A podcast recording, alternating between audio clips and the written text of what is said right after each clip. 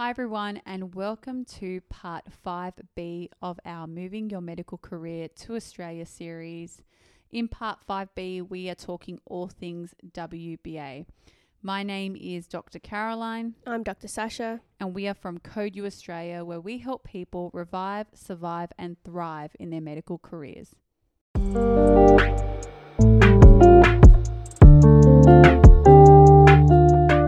So, in part 5B, we are going to talk about the WBA program. This stands for the Work Based Assessment Program. And where this fits in the pathway to general registration is on top of the 47 weeks of supervised practice, which we discussed in the previous podcast. So, if you haven't listened to that, you should. Where this fits is either you have to do some form of clinical examination to satisfy the AMC.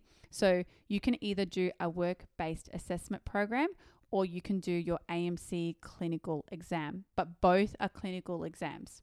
Yep, it's just it's basically just another route to getting to general registration. Most people will follow AMC 1 with their AMC 2 clinical exam, this is an alternative to testing your clinical skills or your clinical knowledge um, in a work based environment that's not in a OSCE exam type environment, but it, the same skills are essentially tested and you get to the same place. You still get to general registration.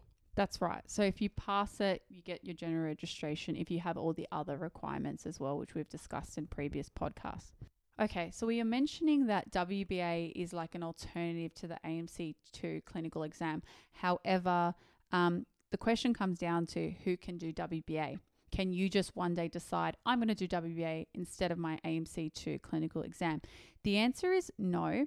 Um, if you follow us on socials, we constantly get asked this question um, where, or we get told by people that they have they're going to do their WBA, but they're not they're not in a WBA hospital. So it seems like there's a lot of confusion around who can do it and who can't. Um, while I was researching this topic, I actually came across the AMC website has an eligibility flowchart. It's actually quite amazing. Once again, another great resource on the that AMC we didn't website know about. we had no idea about. So it would be nice to have a look at that before I ever got onto the program or even was looking for jobs. I think it's Um, a, a good point as well because most people that are asking us questions actually think that it's an either or situation. I mentioned this in our one of our podcasts as well on AMC2 when we were chatting about the experience with AMC2 that people think that this is just an either or. Like I'll go to Australia and I'll just do my AMC1 and I'll either do the clinical t- clinical exam, the AMC2 or I'll do a work-based assessment. But it's not actually like that. No. It's like you find yourself in a lucky position to be able to do the WBA. It's not it's not as easy as just a either or. It's not really a decision. Yeah, because um, while the AMC2 clinical exam is open to anyone who has done their AMC1 exam and passed it, the WBA isn't open to anybody. Like it's not just open to people who's who's completed the AMC1 MCQ exam. Um, there's an extra criteria. You have to have passed your AMC1 MCQ exam, but you have to be working at a hospital that does and runs WBA program. So this eligibility criteria, well, it's actually eligibility flow chart on the AMC um, website. We actually have it in front of us and we're going to take you through it. We're going to read it with you guys so you can see where you fall into this uh, flow chart. And it's sort of a decision tree on what your options are. Right. So if we look at this flow chart provided by the AMC, which Caro is going to put in the link below for you to go through, let's start with the first part. So it starts with Are you working as a practicing doctor in an AMC accredited hospital? So that means if you your hospital is AMC accredited to run the WBA program. It either is a yes or no.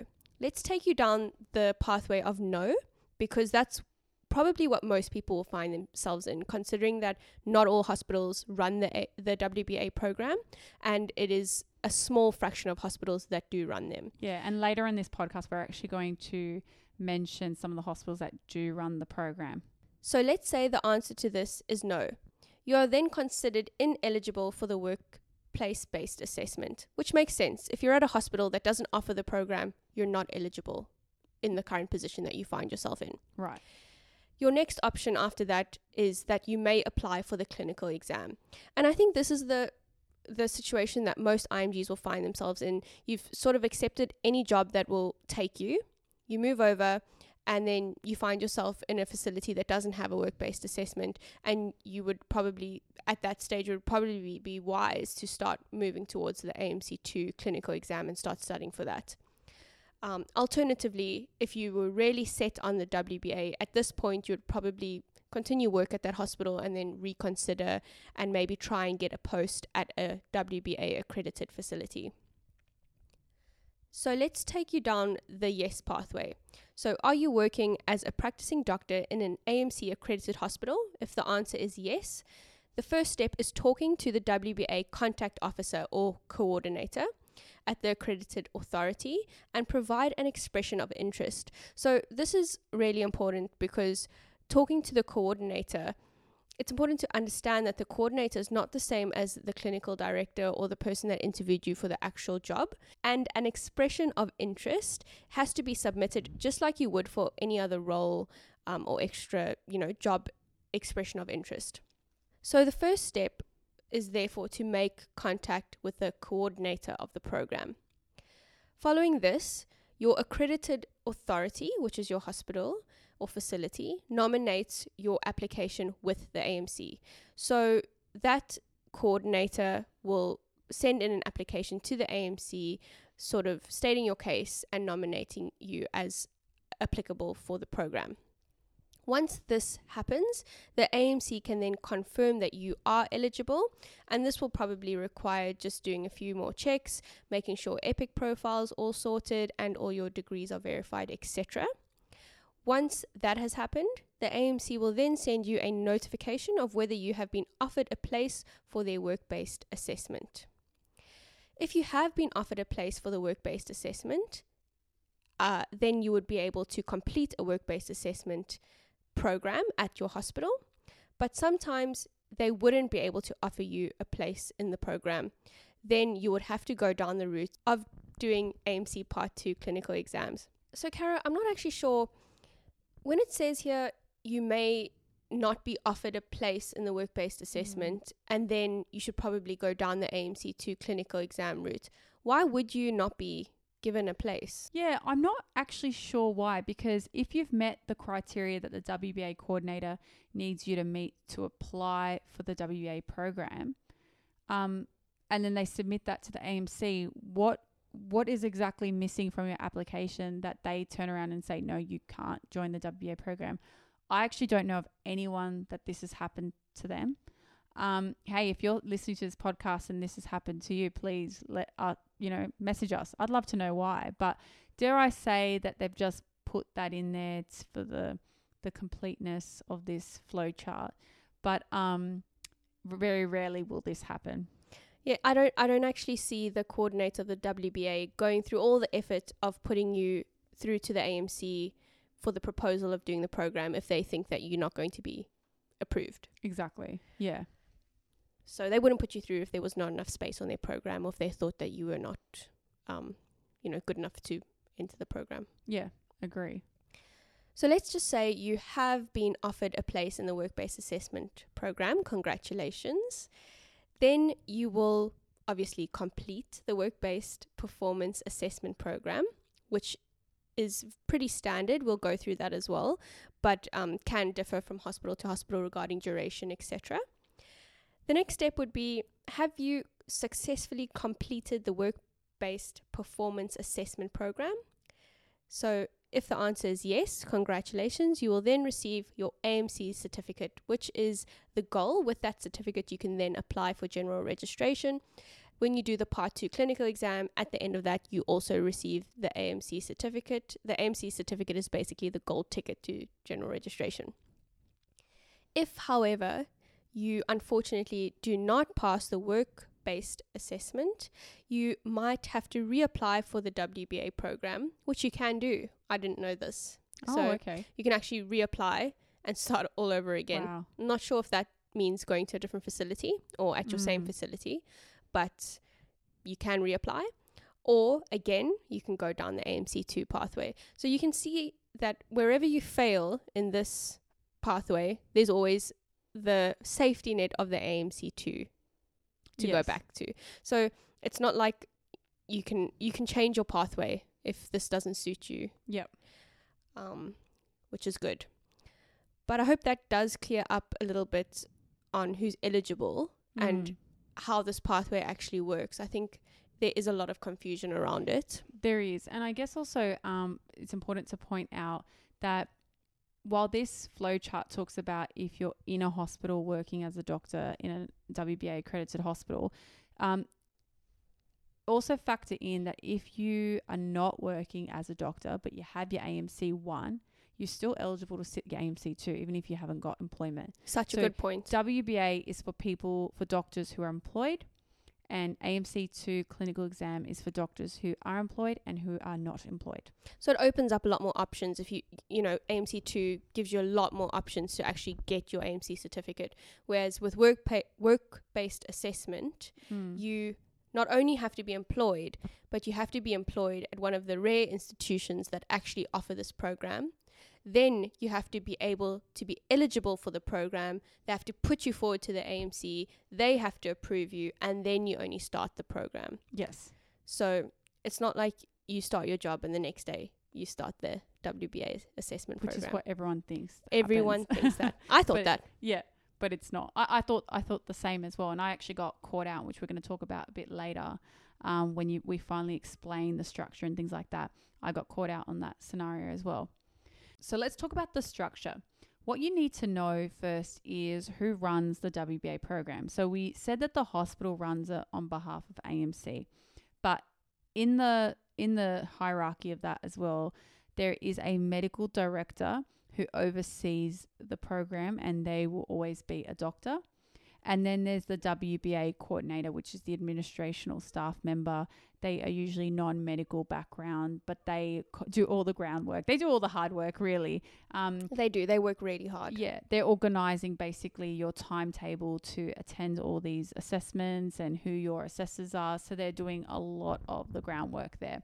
And this coordinator that is imperative to you being able to complete all of these because you're actually uh, in contact with that coordinator all the time. Yes. Yep. And this is important to know because you don't want to burn any bridges. So you need to know who's in your circle and who you essentially have to schmooze and make sure you're on good terms with because you're going to be interacting quite a lot with them. How to play the game. You have to how to play the game. It's really, really important. All right. So what do you need to be accepted on the program? So we already mentioned that you need to be in a hospital that is um, accredited to run the WBA program. So when I say are they accredited to do the WBA program, let's not complicate it. What I mean is, do they have a WBA program or not? It's that simple. Simple question. It's a simple question. So if your hospital does, then what do you need to be accepted on the program? So it's going to vary slightly depending on which hospital you're working at that has a WBA program. But for I'll give you an example. Um, a lot of places will say that you need a 12 month contract to even apply for expression of interest. And what you also need is one end of term assessment that you have passed. So, end of term assessments. So, some hospitals their term is three months long. Other term, other hospitals their term might be ten weeks long. So that's the minimum it's going to take for you to get the end of term assessment. So if you have a 12 month contract, let's work this out, and you need an end of term assessment to even apply to your WBA coordinator to, you know, say, I want to get on the program. So three months is taken off your 12 months. So what are we left with? We're left with nine months. And unfortunately, you now have only nine months left in your contract. So you haven't met that eligibility. um, as well as the fact that it could be further delayed because they could put your proposal into the AMC. It takes a while to get back to say that you've been approved. You might only start six months in. Yes. So the point we're trying to make is that you need the 12 month contract that from the day you start the WBA program, not from the day you started your contract. Exactly. Yep. So if you've gotten a 12 month contract initially and you're six months in, it's taken you six months to get all the admin sorted, then you actually need to approach your medical workforce or your clinical director and try and apply for a contract extension to extend your contract so that it makes up the 12 months that you would be doing the WBA. Yeah, but factor in that they don't do this for a lot of people, and I'll tell you why. If they're not quite sure about this IMG because they don't really know you yet, they're not going to do it for you. But if they have heard already really good things about you and they want you to stay at their hospital, definitely, even if you've only been working there two months, but they've heard great things, they'll do it for you. So they pick and choose who can get an extension. So don't think that that's just a right. Like I'll go, I'll ask for an extension and I'll get it. That's not a given. It, it's a very, it actually happens a lot. It's really rare that it happens, but it's really only for like truly exceptional IMGs that somehow got really good word of mouth to the director of clinical training who's happy to vouch for them. I certainly wasn't one of them. I, I really wasn't.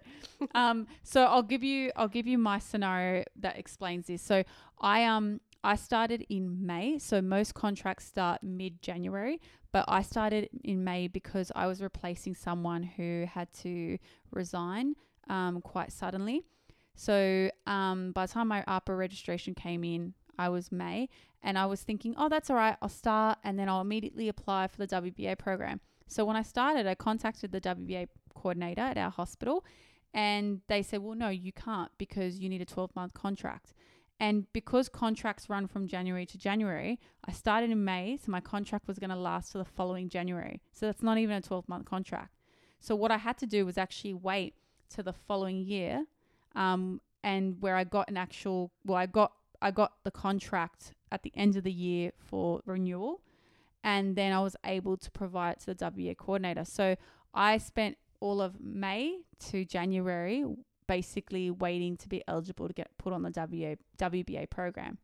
So here I was thinking, especially because my circumstances, I was um, I wasn't planning to be at this hospital for too long. My partner, my husband, isn't medical, so my husband was in another state where his job is um mostly his industry is there, and I thought that's okay. I'll just go to this hospital. I'll come for a year.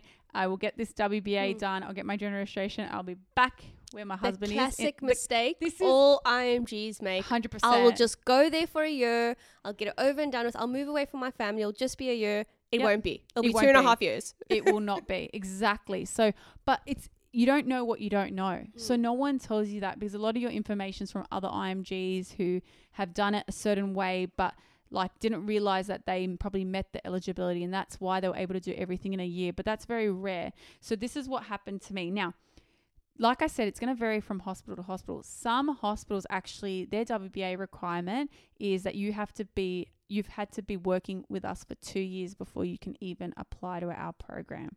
So that's you've got to be at that hospital for two years before that you even apply. Um, so factor that in. It may vary. The best advice we can give you in this sense is that if you're applying for a WBA hospital, and let's say you have the luxury of having two job offers on the table, what I would say is don't listen to whoever's interviewing you because they're going to say whatever they want to get you on board. Like you, when you go, I'm interested in the WBA program, they're like, oh, yeah, yeah, we can definitely do that for you. We can definitely get you on. But they're not the ones coordinating it. They're actually not involved in it. They're not at all. involved at all. They don't know how many spots there are. They don't know what the requirements are. And they don't know the wait period, the Exactly. wait time. So if you're like, for example, in my like what you were um, in my situation, what you might want to do is go, well, um, could I get the email of the WBA coordinator? So I would like to contact them to make an informed decision. And I just want to know basics like how long is it going to take to get on the program? What are the requirements? What does the wait period look like? So just factor that in. I also want to just make it clear when we talk about eligibility for the work based assessment, when we're talking about these wait times and having your contract 12 months, th- these are things that the hospital needs for you to complete the work based assessment or to get onto their program.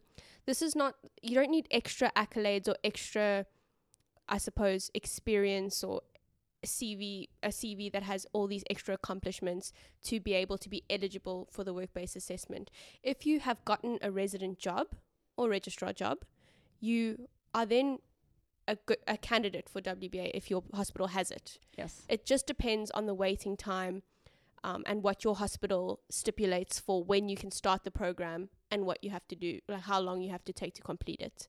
But that that's just a timing thing. You are once you've got a job as a resident, you are eligible for it. Yes, that's right. Um, the second part that you need to have met is the provide evidence that you're working at the level of appointment. Um, this is usually in the form of a successful end of term assessment. So, what that means is you need to provide them an end of term assessment that you've passed. And so, we in our previous podcast, we talked about end of term assessments, and this is a, a nationwide thing, it's not specific to certain states and there's a certain level that you have to pass and a criteria to say that you're at the standard. So, if, for example, you failed in one area and you got below a three, then you're not up to standard. So, then you cannot provide that as evidence that you're at working at the level of your appointment. So, that's really important. The other thing you have to provide is evidence of your English language proficiency. That's pretty easy because most of the IMGs would have done the English exam. So it's just really a copy of that certificate. Um, you also need to provide evidence of your limited registration with AHPRA. So, obviously, if you're doing the WBA program, you only have limited registration because you wouldn't have done the AMC2 and passed it. Also, just to jump in, for the English exam, you would need to make sure that it's still valid. Remember, these exams only last two years, um, three years if it's for PR, but most of them just last two years for um, AHPRA purposes or AMC purposes. So if if you've been working for two years or three years and then you've only gotten onto the program, you'd need to redo it. Yes, unfortunately. Very good point. Very good point. Um, and then lastly, you need to provide evidence of your primary source verification. So it's really just your Epic account. So th- those things are easy because it's just stuff that already exists and you would have already given it to AHPRA. You just now need to give it to the WBA coordinator. So that's it. Another thing you need to know is that you're not permitted to occupy a position on the AMC clinical examination waiting list um, while you're taking the WBA. I actually didn't know this, and I would I would think that you would be allowed to, given that if something happens with your WBA, you could fall back on your AMC. So I thought you could put yourself on the waiting list in the meantime. I know it probably doesn't make sense because it's so costly. You've paid so much for the WBA, so why would you also pay to be on the waiting list for AMC2. But I, I really didn't know this. I didn't know that you couldn't do that. Yeah, it's it's funny because we always think like AMC love to make money. So they why, do. Why would they say? Yeah, I know. well, they do.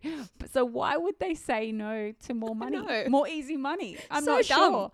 um, yeah, I don't know. I guess if I was I them, I would be like, put in five applications.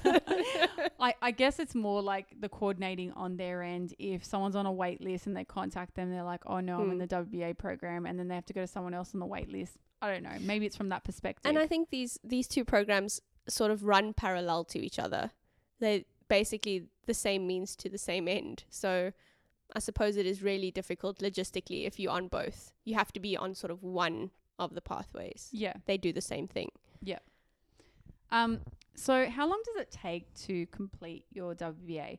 Um, the WBA coordinator will create a basically a spreadsheet of when your assessments are and when they want you to do those assessments each month. So they might give you, so for residents, they generally say 12 months, and for registrars, they say six months you'll get a timetable that will be uh, spread over 12 months. That doesn't mean that you can do the assessments whenever you feel like it. For example, some people like, I'll just rush it and get it done all in three months. You actually can't do that. You need to follow the timetable because what that does is actually overload the assessors that when they should have been getting only four WBA assessments um, that month to assess, they now got 12. And yep because a lot of people just decided I want to rush through it because I want to get out of this state. I want to go back to my my family wherever they're located. So you really have to follow the timetable. They won't submit it for you and say you finish it all in 2 months, which if you really put your mind to it, you probably could. Oh yeah. But um they won't submit it for you. You actually they want you to do it over the period because you have to remember the assessors are also a lot of them are full-time clinicians or full-time consultants. So they can't just be doing I mean, it's a full time job if they were to do like 12 WBAs a, a, a month. Okay, so let's talk about the clinical areas that WBA assesses. So it's going to assess you in adult medicine, in adult surgery, in women's health, so obstetrics and gynae, in pediatrics, in psychiatry, and in emergency medicine. So there are going to be four mandatory assessment tools. Um, and what that is, is just there's going to be four types of ways to assess you. So there's something called a mini clinical evaluation exercise, which is a mini CEX. Now, that can be either a history taking assessment or a physical examination assessment, and these will be with real patients, and your assessor will be standing right there. The second one will be a case based discussion. And what this is, is that you will pick up three cases and um, cases that you saw, you spoke to the patient, you followed up their, their progress, and you should write these out. And then you sit with your assessor, they pick one of the three cases, and then you discuss it with them. So you present it to them, they'll ask you a whole bunch of questions around what it, what it was, and you know, they, they can really go anywhere with that. They'll just test your knowledge on it and try to understand why you did what you did when you spoke to them. Why did you ask this question? What were you thinking when you when they the patient responded with this? What's your differentials in your mind at the time? So they just it's really just a conversation. Yeah, a, li- a little discussion. And I think with the mini CEX, the name might confuse some people, but basically what it is is just a mini OSCE. It's like a clinical OSCE. Um, what what we would have called OSCEs in Yep. South Africa. So um, it's just a little bedside examination assessment. And the third thing that they're going to use for assessment is something called an ITA, in training assessment. What this is, it's very similar to the end of term assessments, almost identical, but it's just used for the WA purpose. So if in that year your clinical rotations, let's say you did one rotation in emergency medicine, one rotation in pediatrics, one rotation in a specialty of surgery, one rotation in cardiology, you would take, just like you would with your end of term assessment, you would take your ITA um, and give it to your your supervisor for that rotation, and then they fill it out. And you need to pass that just like you pass your end of term assessment Exactly. I would usually hand them in at the same time to the same supervisor. It's annoying for them because it is a lot of the same questions. And then the one goes to the hospital and the one, your ITA, goes to the work based assessment Yep. coordinator. Then the fourth thing that they're going to assess is something called a 360 degree assessment. So you get one at the start of your WBA and then you get one at the end. And what this is, it's just a piece of paper. They ask you to list um, people that you've worked with in this hospital. So it can be doctors, it can be nurses, it can be allied health. And this is really important. They actually don't want you to put all doctors. It actually has Yeah, to be a five. mix of people. Five And- doctors, five nurses, and allied health, I think. Yeah, and then what they do is you hand that in, and then they will contact those people and say that, um, would you like to provide anonymous feedback? And so that's all it is. And you have to get really good positive feedback. If you get something extremely negative, you fail. So you fail your whole WBA just based on this. And it's very strategic as well because you are the one giving the names to the coordinator to approach to evaluate you. So you have control over who is going to give you this feedback. So it's very important that you think very carefully about who will give you the fair most fair feedback. Yeah. And just to let you know that the people that have failed their WBA generally have failed here. I can't believe 360 that. I know it, it doesn't make sense because you're the one listing the names. So obviously you wouldn't list a name that you know is going to give you bad feedback. But here's the thing. Unfortunately, the hospital is a bit of a ruthless environment. You think someone is your friend. You think someone likes you. Um, and especially if they give you compliments, if they're always supporting you behind the scenes. But it's this beauty of an anonymous feedback that guess what? I can say whatever I want and it's never going to get back to this person. And unfortunately, that is lacking a bit of integrity there, but it does happen. Hmm. So you have no idea that this person actually doesn't like you, doesn't think you should be a doctor, and you put them down and they write something negative. Yeah, that is that that is always a risk. That's very snakish, but Yeah. it is always a risk. I would say um, to avoid that, probably put people that you think are very professional when they work, even if it's younger people or registrars. Y- they should be quite professional in how they conduct themselves. Like y- it shouldn't be just someone that you're a friend with.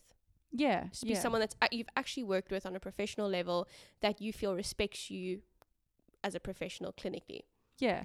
And what I would say, the biggest tip I have in this area, and it's a tip that I actually give any IMG starting out, is that you need to work the room. You need to get people to like you. If you think I'm fine, once I get my foot in the door, I'll be fine, all my problems go away. I've said this so many times your problems have just started, they're actually new problems. And this environment has the potential to make your career, or guess what, completely break it and take away everything from you. So, all that hard work that you put into the AMC one, all that hard work and the money to find a job, they, they could e- they could take it all.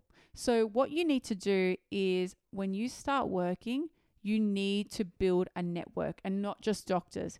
You need to make sure you're friends with so many people in the hospital. For me, um, I won't say that it was something I consciously did because I feel like that's just my nature anyway. Like I do tend to like get to know people. Um, I like speaking to people from all walks of life. I'm not like I don't just have doctor friends. I have nursing friends. Like even even at work, one of the cleaners who sees me always gives me a hug. That's just I just like I know who that is. D- d- yeah, she's got the same name as me. Yes. yes. She always hugs me too. Yeah. So so she's Love lovely, her. but like that's just who I am as well. Um, you know, and that's really important because it's times like this that you're actually going to need those people. And you don't have to be good. You don't have to be an excellent doctor to get this right. You just have to work hard and do your job. Like do a good job and be courteous to people, be respectful of people, be inclusive. Yeah. It's it really is just soft skills. And do you know what goes a long way? Like when you come when you come to work on a Monday and you haven't seen, you know, the co-workers, you haven't seen nursing staff, you haven't seen the ward clerk all weekend, and you're like, "Hey, how are you? How how was your weekend? What did you get up to?" Or I'm heading out. I'm just going to quickly grab a cup of coffee. Would you like one? And they're like, "Oh no, no, no, it's all right." I'm like, "No, no, no, I insist. Let me get you a cup of coffee." Do you know how many cups of coffee I have bought people, um, nursing staff, and they just love that. It's that Mm. gesture of like just thinking of them, and that has gotten me a long way, a long way. But just not even with this, with favors, because guess what? Like the local doctors who are overworked and overburdened by IMGs might not give you the right information. But when I ask nursing staff, like, oh, um, can you show me where this is, or can you show me this? They're like, yeah, yeah, sure, no worries, come with me. They're so helpful because I've built that friendship, I've built that network. So when I can't find the form, the ward clerk will go out of their way for me to to help me not only find it but show me where the supply is, so that next time it runs out, I can just get it myself. Like people go above and beyond for you when you're good to them, and so that's what I'm saying to people like this is the best thing you can do. Is not just make friends with the doctors. You need to make friends with every person every division in the hospital. My mom always says um, you should always treat people how you want to be treated. And i think that's also that's so true. If you want to be respected in the hospital you treat everyone in the hospital with respect. Everyone there is a working professional in their own right. I think the worst thing can be to come to your 360 degree assessment form and have no names of any nurses that you've bonded with. Sure you'll have doctors because you would have always worked under a consultant or worked closely with a doctor by force. But it really takes you going out of your way to build a relationship with five nurses that you feel know you well enough to be able to evaluate you yes. for your general registration. It's a huge thing. So you that is something that you don't just get from working. You actually need to work on those relationships. So you don't want to get there and realize you actually have no one to write down yes very important no one in your or court no, one, you can trust exactly Yeah. Yeah. Yeah. And this is a this is just a big factor in succeeding and thriving in your medical career is is your network. Neck networking It's your network. Yeah, hundred percent. Okay, so let's talk about the um, mini CX assessments. So there are going to be a total of twelve assessments. So generally, there's like two in each area. So two in adult medicine, two in adult surgery, two in women's health, two in um, pediatrics, and two in psychiatry, and two in emergency medicine. So, for example, the two in adult medicine, you might have one is a physical examination, one is history taking. And it's not a full OSCE. It would be you going to the bedside with the patient and they will say, examine the cardiovascular system. Yes. and you'll examine. And often they don't ask you a lot afterwards, but some people choose to ask you a lot afterwards. It just depends what kind of assessment you get, but you just have to make sure that you are at the level of a graduate in Australia or an intern level in Australia. Yes, that's right. And with the case based discussions, you're required to have eight of those. So it will be across all six um, areas. So, like adult medicine, adult surgery, women's health, pediatrics, mental health, and emergency medicine. And of course, um, because there's six of those, there might be some that have two for each. Yep. Yep. And then the in training assessment we mentioned is like the end of term assessments and then the 360 assessment. Okay, so what's it going to take to pass the WBA? Well, it's actually more generous than I thought. So, in order to pass, out of the 12 mini CXs, you need to have passed nine. And then out of the eight CBDs, you needed to pass six. And then you definitely need to pass four out of the four in training assessments, and you needed to pass both 360 degree assessments. So it's really the um, mini CX and the case based discussions that there's leeway and no leeway on the other two. What I find interesting about how they assess this is it's quite fair because if you think about it, the must haves that you have to pass are the 360s and your in training assessments. That means your general trend as a working doctor in that facility will be evaluated. Whereas if you stuff up an assessment on a bad day, you're not going to be penalized for that. You can fail three and then fail another two Yeah. CBDs. So I think that's quite generous. I think that's part of the success of the WBA. Yeah, and you know It's what? fair. It's kind of a reflection of what we've been telling the IMGs, even like when it comes to their interview skills, is that you don't need to know everything in medicine to to pass an interview or to um, show the director of clinical training that you're you're fine, you're a safe IMG. You actually just need to have a good personality on you. And in this day and age, no one cares if you can pour out facts about medicine. No, We can all do that on our phones. Yes. We all use apps all day. We don't have to remember all the pharmacology or all the basic sciences to be able to get jobs and to do well in these assessments. You actually need to be a solid worker and a good person and good to work with. Yes. Yep. And the elements that make you good to work with is someone who has insight. Like you know where your flaws are, you know where your strengths are, you ask for help, and you're really kind to everyone, you're really respectful, you work in a team. These are the things that they want. And that's what the WBA is telling you. Exactly. Based, on their It's basically saying if you're a nice person and good to work with, you'll pass. Yeah. If you're not a good clinician and you fail so many of your assessments, you'll still pass. yes. Yeah. So it, it it I think it's quite a fair. It's definitely gives you an edge on the AMC two, whereby it you are just hanging on how well you do on the assessments on that day. Yes. This is spread not only spread over a couple of days, months, but you also have the added benefit of these ongoing trends of how you're working being evaluated, not just how you do on one day. Yeah. And the difference as well with AMC Clinical, it's about like the medical knowledge. Like you could be the nicest person there that day. Um, Oh, that's but- not what it's about. also though your your interaction with the patient even if you're talking a whole lot of nonsense i've been told your interaction with the patient is, is also very important so you will need these skills even if you do the amc2 Yeah. you will need to know how to handle yourself you know with these um the simulated patients that you get given because they um they actually ask the simulated patients after the assessments how did that doctor make you feel Yeah. very important Yes.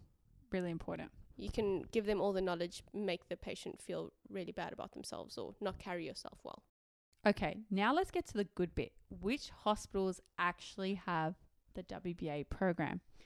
I didn't know this myself, but the AMC website lists them all. So we've got a link in the caption of this video and it will take you straight there and you can actually have a look yourself. But overall, this is what I can tell you.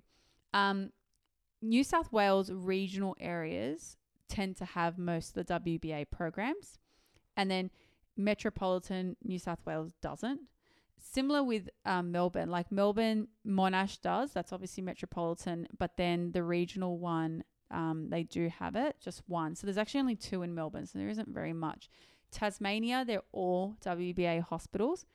Um, South Australia, one is regional and one is very, very new to the game, and that's only 20 minutes away from the city. So that's still kind of metropolitan I, I consider it anyway. Um, and then the rest is mostly, yeah, mostly regional, um, regional New South Wales. There is a few in Queensland and a few in Western Australia. What I can say is when I looked at this list, based on how big Australia is and how many hospitals and facilities are around, there's actually very few on that list. Yes. So we're actually because we both did WBA, and that wasn't intentional. That was just the first job we got offered was a hospital WBA. We should be like really counting our lucky really stars thankful. that we ended up in a WBA hospital because I really am. I'm I'm happy I did that assessment. I think it was really good. But I see how rare it is. yeah, yeah. So we we were definitely one of the lucky ones. So one of our um one of our followers on our socials asked a really good question, which was, what else do you need to be like the right candidate to get a job in a hospital that has WBA? And my answer was that it's absolutely no different what the requirements are for the right candidate to get a job, whether it's in a non WBA hospital or in a WBA hospital, is exactly the same. Like there is no difference whatsoever. You essentially need to land a resident or registrar job. That's all you need to do is just get a job in general in a hospital that has WBA. You don't need any extra skills or anything like that. But what I would say is that, as I mentioned, a lot of these WBA hospitals are regional. So, what do regional hospitals want more than metropolitan hospitals? They want longevity of the doctor. So, that means like when you go and you know you give them sort of the belief that you're going to be at that hospital for a couple of years not just like oh i'm here for 12 months i'm in and out because metropolitan hospitals they don't care if you do that because applications they're always full Mm. they're always full where They don't need you. they don't need you so if you want to go know in after a year they can just replace you like that um, but regional hospitals not so much so factor that into your job interview that these regional hospitals that have WBA want someone in there that's going to be there for a few years. So yeah, they don't want to feel used and abused. no, so Like you- you coming there for the WBA and then just leaving.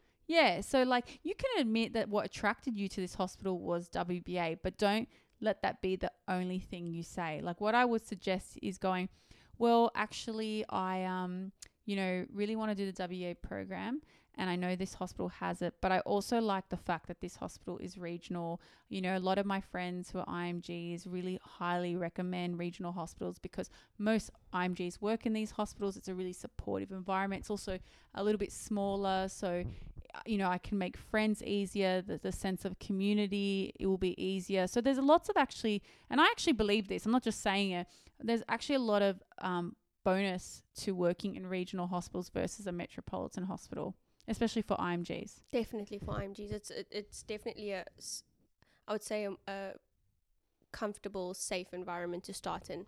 Yeah. So you really want to give them the idea that like you're you're there to for the long run and you'd love to stay there and really build your foundation as an IMG and upskill in a nice supportive environment and you think this is the place to do it. So just just factor in it's more just how you're going to answer a few in- interview questions but for the most part it's the same candidate Mm. the same, you know, same person.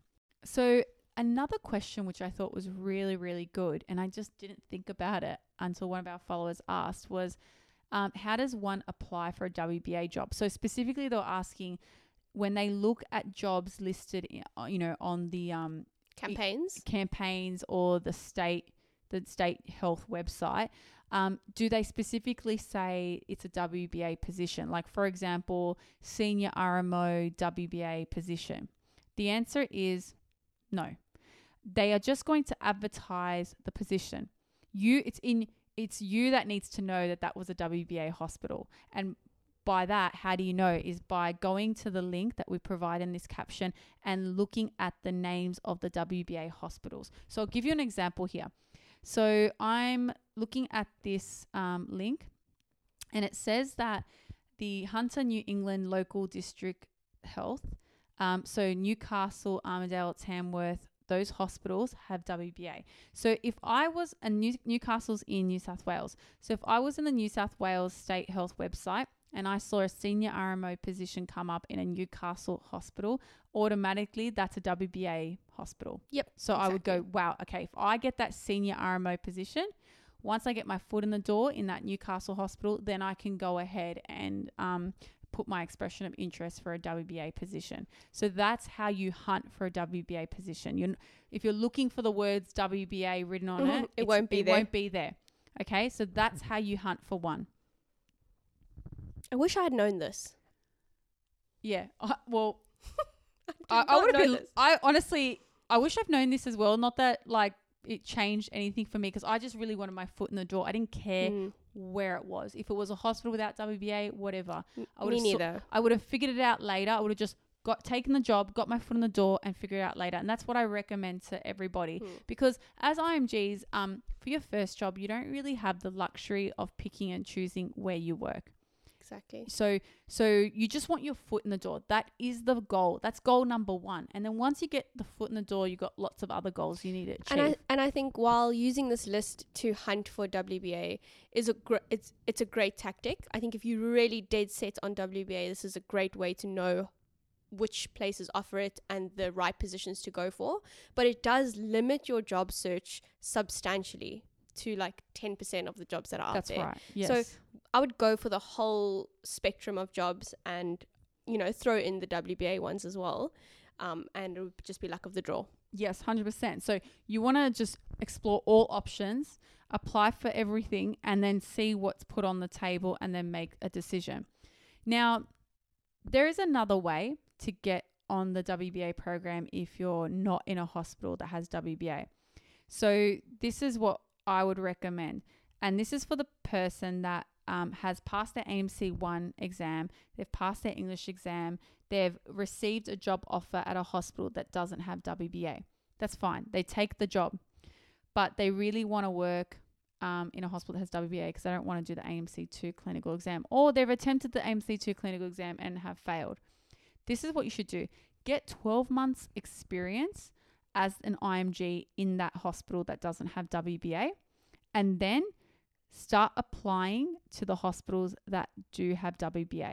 Because what you can do, you just move after 12 months. And the hospitals that have WBA, as I mentioned, they're mostly regional. So they are mostly um, have IMGs in their hospital. So if you're an IMG with already Australian clinical experience, you're put up the top. You are Uh, so attractive to them. you're so attractive to them because a lot of the times they're hiring IMGs with absolutely no Australian clinical experience. So if you've got some, you're already at the top of the list. You're list. already an asset to them. You already Yeah. know what's going on in the system. Wh- Whereas th- they would definitely hire you over somebody that's just entering the country where they have to spend so much time orientating that person. Yeah, and also from a paperwork perspective, because remember, administration people hate paperwork. So if you already have limited registration because you're working in an Australian hospital, in order to come over to the other hospital that has WBA program, all they need to do is submit a change of circumstance form to AHPRA. And that form gets approved like within four weeks. Exactly. So within four weeks, you can go to the new hospital. So for the uh, for the hospital that has WBA, the administration side paperwork is super easy. So that's attractive from that point of view as well. So that's what I would do. You don't have to commit to the hospital that you're in for the for like the next three years. Um, just a hot one year of experience and move on. Most of the contracts would be one year anyway. Oh, some places actually offer two year contracts now. Oh, nice. But just because you signed a two year contract doesn't mean you have to complete it. You just need to give four weeks notice or whatever specified in your contract. Like you're not you're not bound to these people for the rest of your life, even if you signed a two week contract.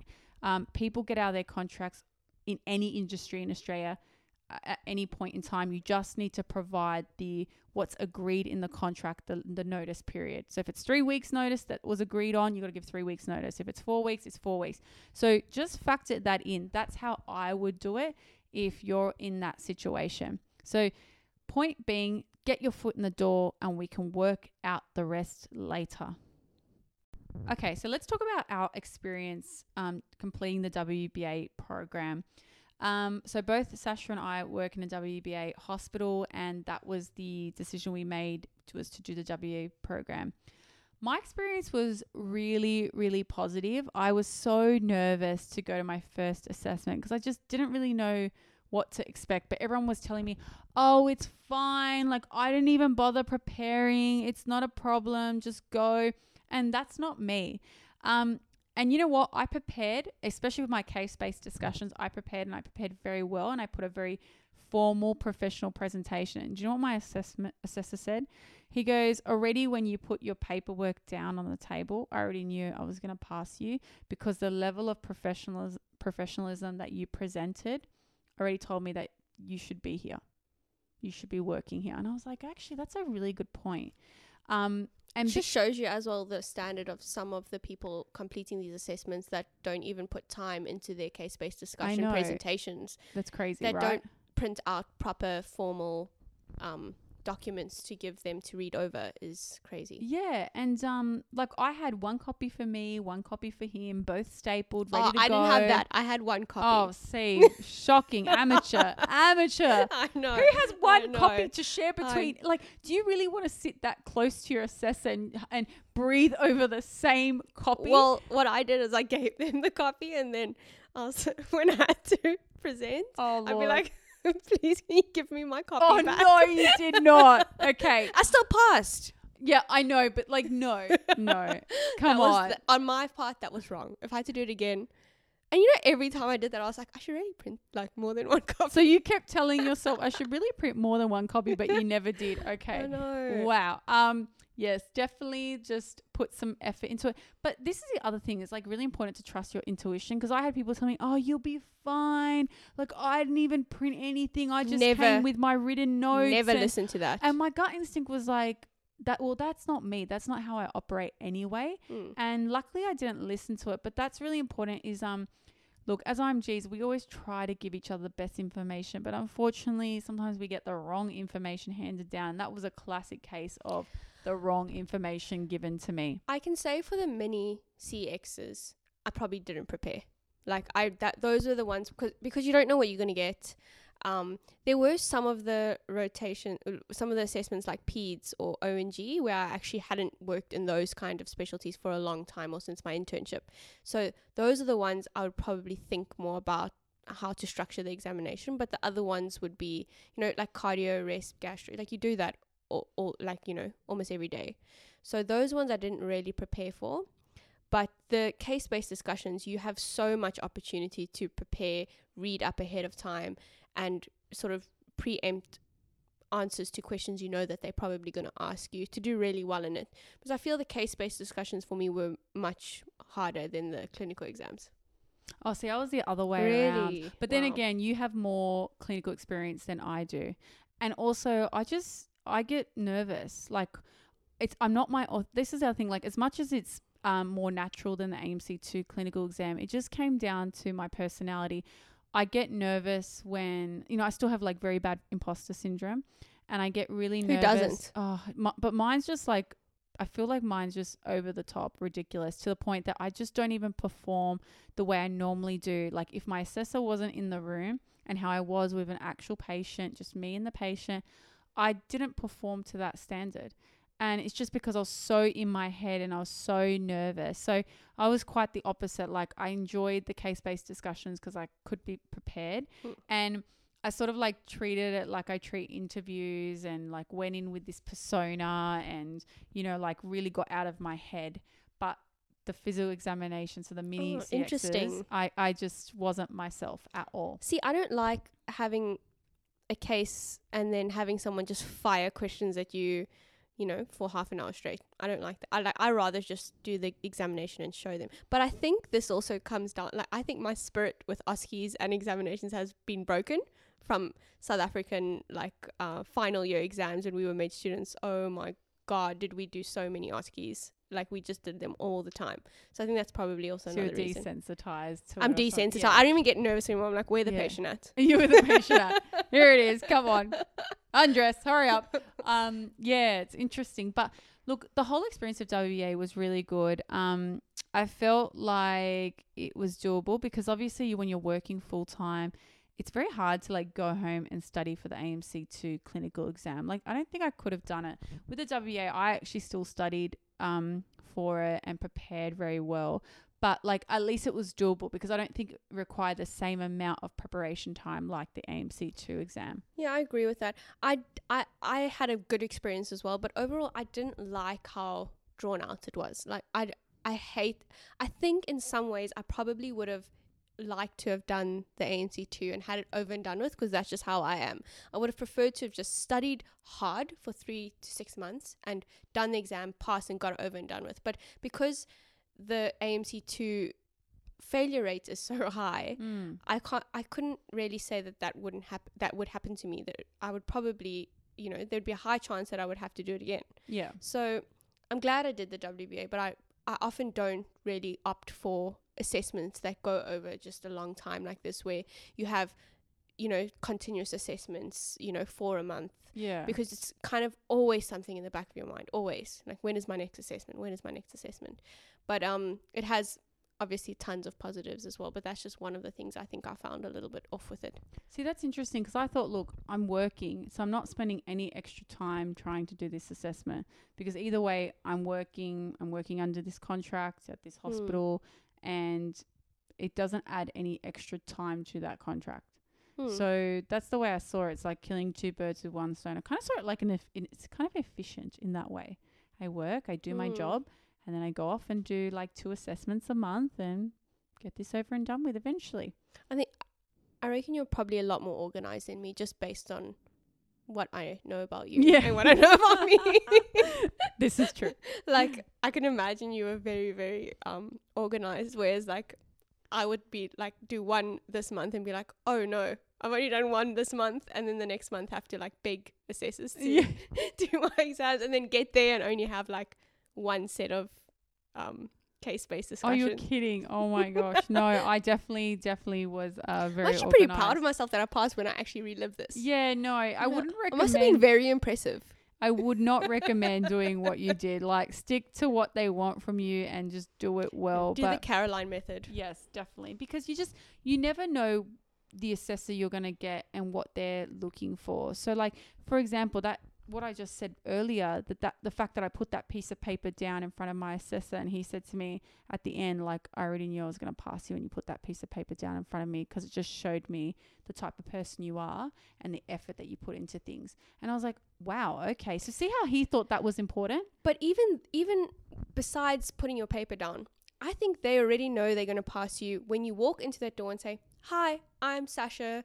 I'm here. I'm one of the residents doing a, the WBA program. Um, I have an assessment with you today on history taking. Nice to meet you. Um, you know, That's true. like That's true. introduce First yourself well, and you know, say what you're going to do. No, s- make it sound like you know what you're talking about. You've prepared for the assessment. Introduce yourself. You know." Yeah, that's actually very, very true. Don't just Um, come there and say, "Oh, my assessment's with you right now." And just factor in as well, um, because this did happen to me, um, that some of these assessors, they're consultants, and some of them are actually the people that decide who they take onto training in their specialty program. So one of my assessments was with the um, the head of you know BPT, so general physician training, and when I finished one of my assessments with him, he, and he asked me, it was a CBD, and he asked me heaps of questions. It's not like I knew all the answers, but I had a I had an approach, and I kind of w- would answer in a certain way, like this is what I'd be thinking, but I generally don't know. So what I would do in this scenario, I would jump on ETG, my guidelines, and I'd look at Hmm. the guidelines and refresh my memory and see if I've missed anything. And he just loved the fact that I always had A like backup a plan. backup p- plan. Because you're always safe. I'm always safe. And he turns around in the assessment. He's like, okay, now the assessment's over. I'm going to pass you. What do you want to do? I'm like, what do you mean? He's like, what do you want to do with your specialty? What what areas are you interested in? I'm like, oh, I don't know. Like, mm, and he's like, okay, do you want to do BPT? Because if you do, I, I, I will I will endorse you. So that I was like, what? Like I didn't expect him to say that, but just based off this assessment, he likes my approach. So like just factor in i would research the person who's going to assess you because sometimes you see a name you don't know who they are but like research them highly and also like you kind of if you research them you might know like oh they're in their their area of interest is this because he's actually a respiratory physician. So I thought he's gonna.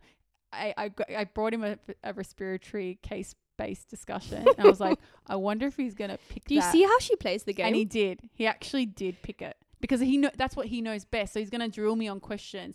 So um, Do you see how this girl plays the game yeah, though? I play the game pretty well. That's what I say. You gotta be a couple steps ahead of these people. But I must admit as well, for all of my assessments, I researched them on AHPRA Yeah. to see like first of all what their specialties are in or if they've dual trained or something like that.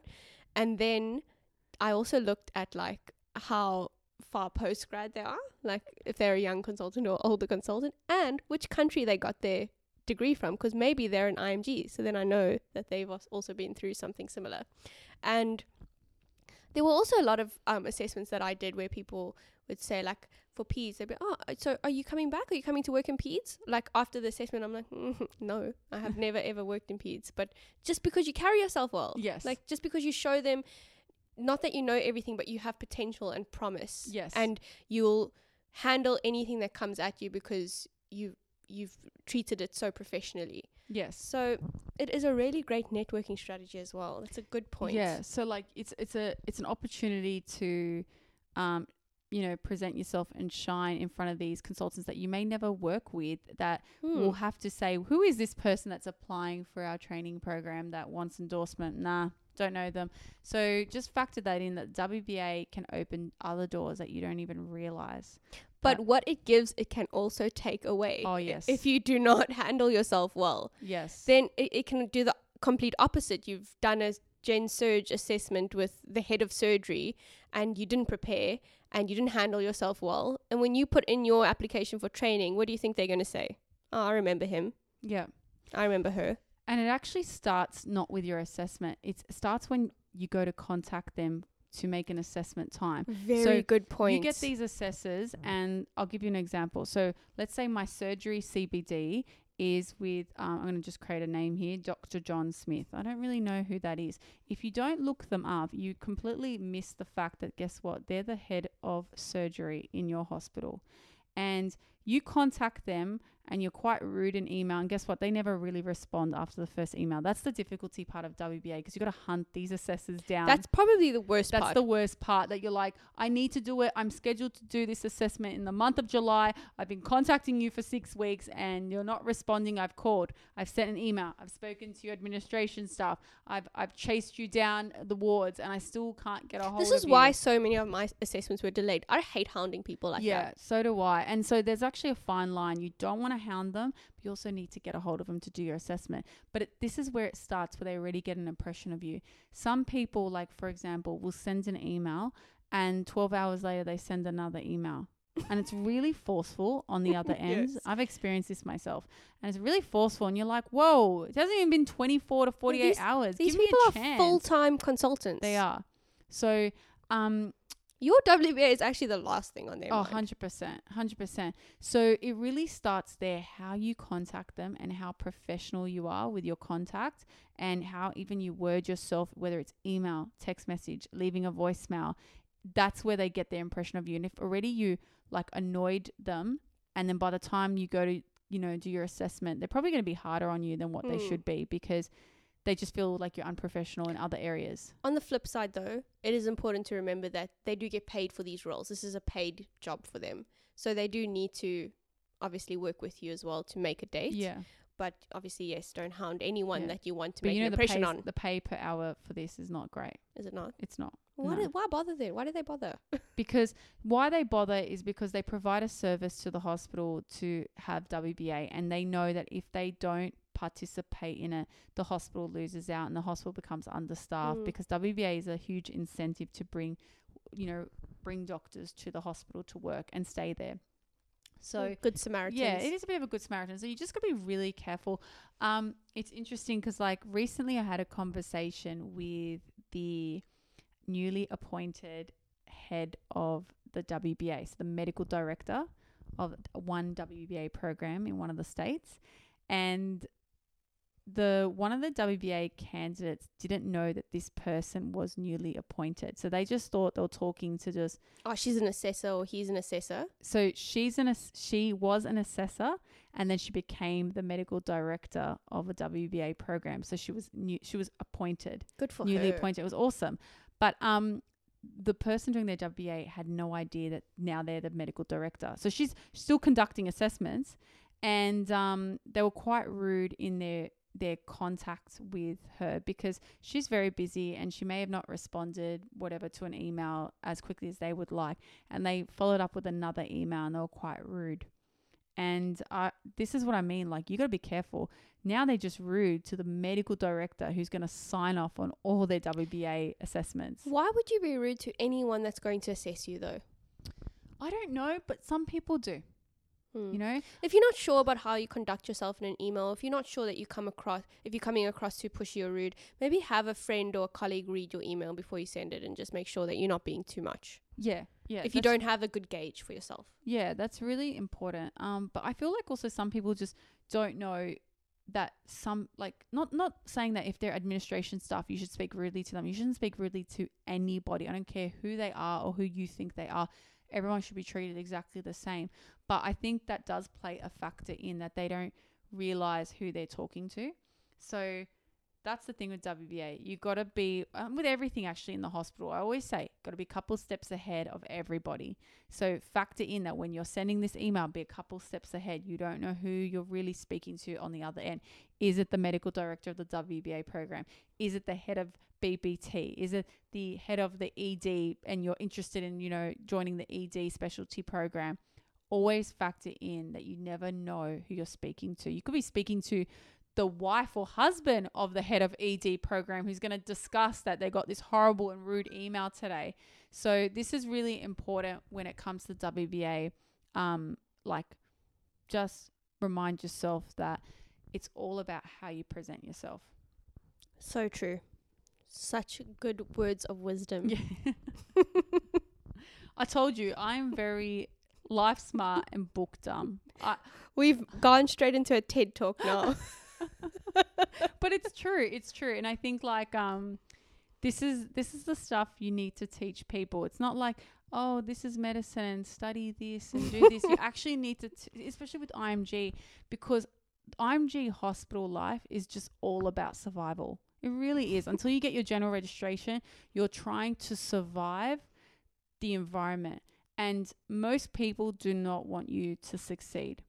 Or it's so sad, isn't it? yeah. I think that's just the nature of medicine. yeah. I was actually thinking the other day, we were chatting, I was chatting to a colleague and we were saying it's so sad that medicine's gotten this way. Like it's very cutthroat. yes. And it's just, it's, I, I thought, you know, coming f- to Australia, it would be totally different. Same, Yeah. same vibe. It's Yeah. like internationally just the same thing. Yeah. Doctors are cutthroat. People step on each other to get ahead. yeah. I don't know. And I think that's why there hasn't been like an IMG helping IMG platform Mm. like a big one before because really people just don't care anymore. It's if they get ahead, they're not willing to like take a step back and help people again because they just want to further themselves in medicine. I don't know. That's just the vibe I get. I think also if you look at the majority of the personality types that are attracted to medicine, they're not good ones. They're, like they're really it not. concerns me because I look at some people I'm like, um, am I like this? Yeah, like like I like I generally go like most of the surgeons. I'm like ah yes makes sense why you're here. You hate people and you're quite a horrible person on the inside. you hate Yeah. everyone around you. You and hate everyone around you and you eat young children for breakfast. now you're yeah okay. This is why you wanted to go into the surgery specialty program. Actually, I've met a couple nice surgeons. I shouldn't say that, but for the most part, cruel people. But I mean, do you sometimes people. look at people in the specialties that you're interested in and be like, ah, that's so weird. Am I like that? because you were interested in the same thing. You probably also act like that. Um. Well, the, see, the specialty I was interested in. Uh, the most people that go into it are personalities I really like. So if I'm like, Mm. oh, I'm like that. Yeah, I'm funny. I'm so down to earth. I'm all these things. I could join this specialty. Look how highly I talk about myself. Um, yeah. So it's, but that's medicine. Like for the most part, um, it's very cutthroat. But also, like, I won't say people love to see you fail, but people people don't care of the consequences that if you fail and if they contributed to you failing. Like, for example, like we talked about the 360 assessment, they're nice to your face and they're they're trying to like you know give you encouragement but really behind your back they're doing the worst things by you they don't care what the consequence of that means for you especially for an img who's put so much time and money to getting their foot in the door and to sabotage them what that actually means you know And I know a lot of when I think of the 360 degrees where people get these bad feedbacks with people that they thought were going to be, you know, positive towards them. I just think of like registrars lo- or local graduate registrars that where an IMG has worked underneath them, where they often you don't get told to your face when you actually suck at what you're Yeah. doing, but they complain amongst each other that oh, you know the IMG I'm working with is just not up to standard, and those are the ones. Then you work with them and you think, oh, you know, I've worked with this registrar for three months. yeah They know me. They've been friendly to me because they will always be friendly. To, Australians are friendly. They're Mm. very friendly people, but they might not think that you're good. Yeah Um, and they can be friendly and at the same time think that you're not up to standard. Just Yes. because you're not up to standard doesn't mean they're going to treat you badly. And that's what's so con- confusing because in other countries, when when you're not good, you can feel it. Like people treat you like you're not good. yeah Whereas here, pe- there's a very respectful culture, and people are still friendly to you to your face a lot. mm. And I feel like th- those are the registrars that you'd put on your 360 degree assessment when actually you don't know what they think in your in their head. You actually they're actually thinking, you know, what, sh- that that person's not up to standard. So if you're thinking of putting someone like that on, maybe you know at your midterm assessment or before you end the rotation, go to them and say, you know, how am I doing? Do you have any constructive feedback for me? oh that's such a Um, great idea do you- test them before Exactly. you put them on Do you have what like do you think I'm excelling at, at some things or do you think that there's l- some things that I need to work on? What can I do to be better? yeah And even if you don't carry out any of this advice, the fact that you even just said that to them will show them that you have insight and that you ac- then if you ask them they'd probably give you a better review. it, it also forces them to be mature and because Yes. this is the other thing about registrars like they are seen as like semi senior people of the team. Well spe- specifically senior to the juniors. And part of being a registrar is like you have to run your team. And part of running a team is giving feedback um, and constructive feedback. And that can be very awkward. Now but here's the problem in medicine. We don't teach people how to be good managers and when I No. we don't call them managers, we call them registrars and consultants. We don't teach them any of that. We just it's just based off their postgraduate experience. The more they have, the more they're entitled to be a registrar, but they've got no managerial skill or no skill of really running a team. So that's why they don't give you the correct feedback is because they don't have those skills to, you know, be be I guess comfortable with saying, "Can I pull you aside? Let's talk. How do you think you're going? Okay, can I make some recommendations?" Like they find that awkward. What they're more comfortable with is smiling to your face and saying bad things behind your back. But I feel like that and I think it's not done out of like it's not coming from a bad place. I think that it's just very Australian to always be sort of friendly and polite even if you think someone's not doing well. But what I'm certainly used to is if I'm not doing a good job, the consultants or the registrars will literally say, Sasha, how can you not know that? Like that Mm. is basic sciences. How can you not know that? And no one has ever said that to me here. Yeah. I've not gotten sort of any very, very bad feedback, which is alarming because there's no way that I'm doing everything correctly. Yes. Yeah. So that just shows you I've I've gotten way more bad feedback, you know, at home in my own country, where I was more comfortable in the environment. I got more bad feedback. Whereas here I'm very uncomfortable and got less bad feedback yeah. which is concerning. Yeah. So I think the feedback situation here is because people are a lot more um, sort of concentrated on being respectful to each other and having a respectful workplace with no bullying. Bullying is a very big thing in Australia and not in other countries. No one cares about bullying in other countries. So here, I think people are so careful or walking on eggshells with the IMGs. So it's so interesting that you say that because, yeah, while we say, oh, you shouldn't bully and there's no harassment in the workplace, the medical environment is the worst industry to follow that the bullying here is actually quite bad. but it's in a different way. Yeah, it's it's catty. It's it's subtle. It's, behind subtle, your back. It's behind your It's back. It's like that- vindictive type yeah, of bullying. it's like that horrible auntie that, that smiles to your face and does the horrible things behind your back. That we, we all have that auntie, surely. it's like that, and I actually don't like that because I like to know where I stand with people, and I tend to believe like if you don't, if I don't like you, I will never be rude to you, but you'll know, you'll know that I actually don't like you. Not not in a Mm. rude way, but you know where you'll stand with me because See, I'm I think that's your ethnic side coming out.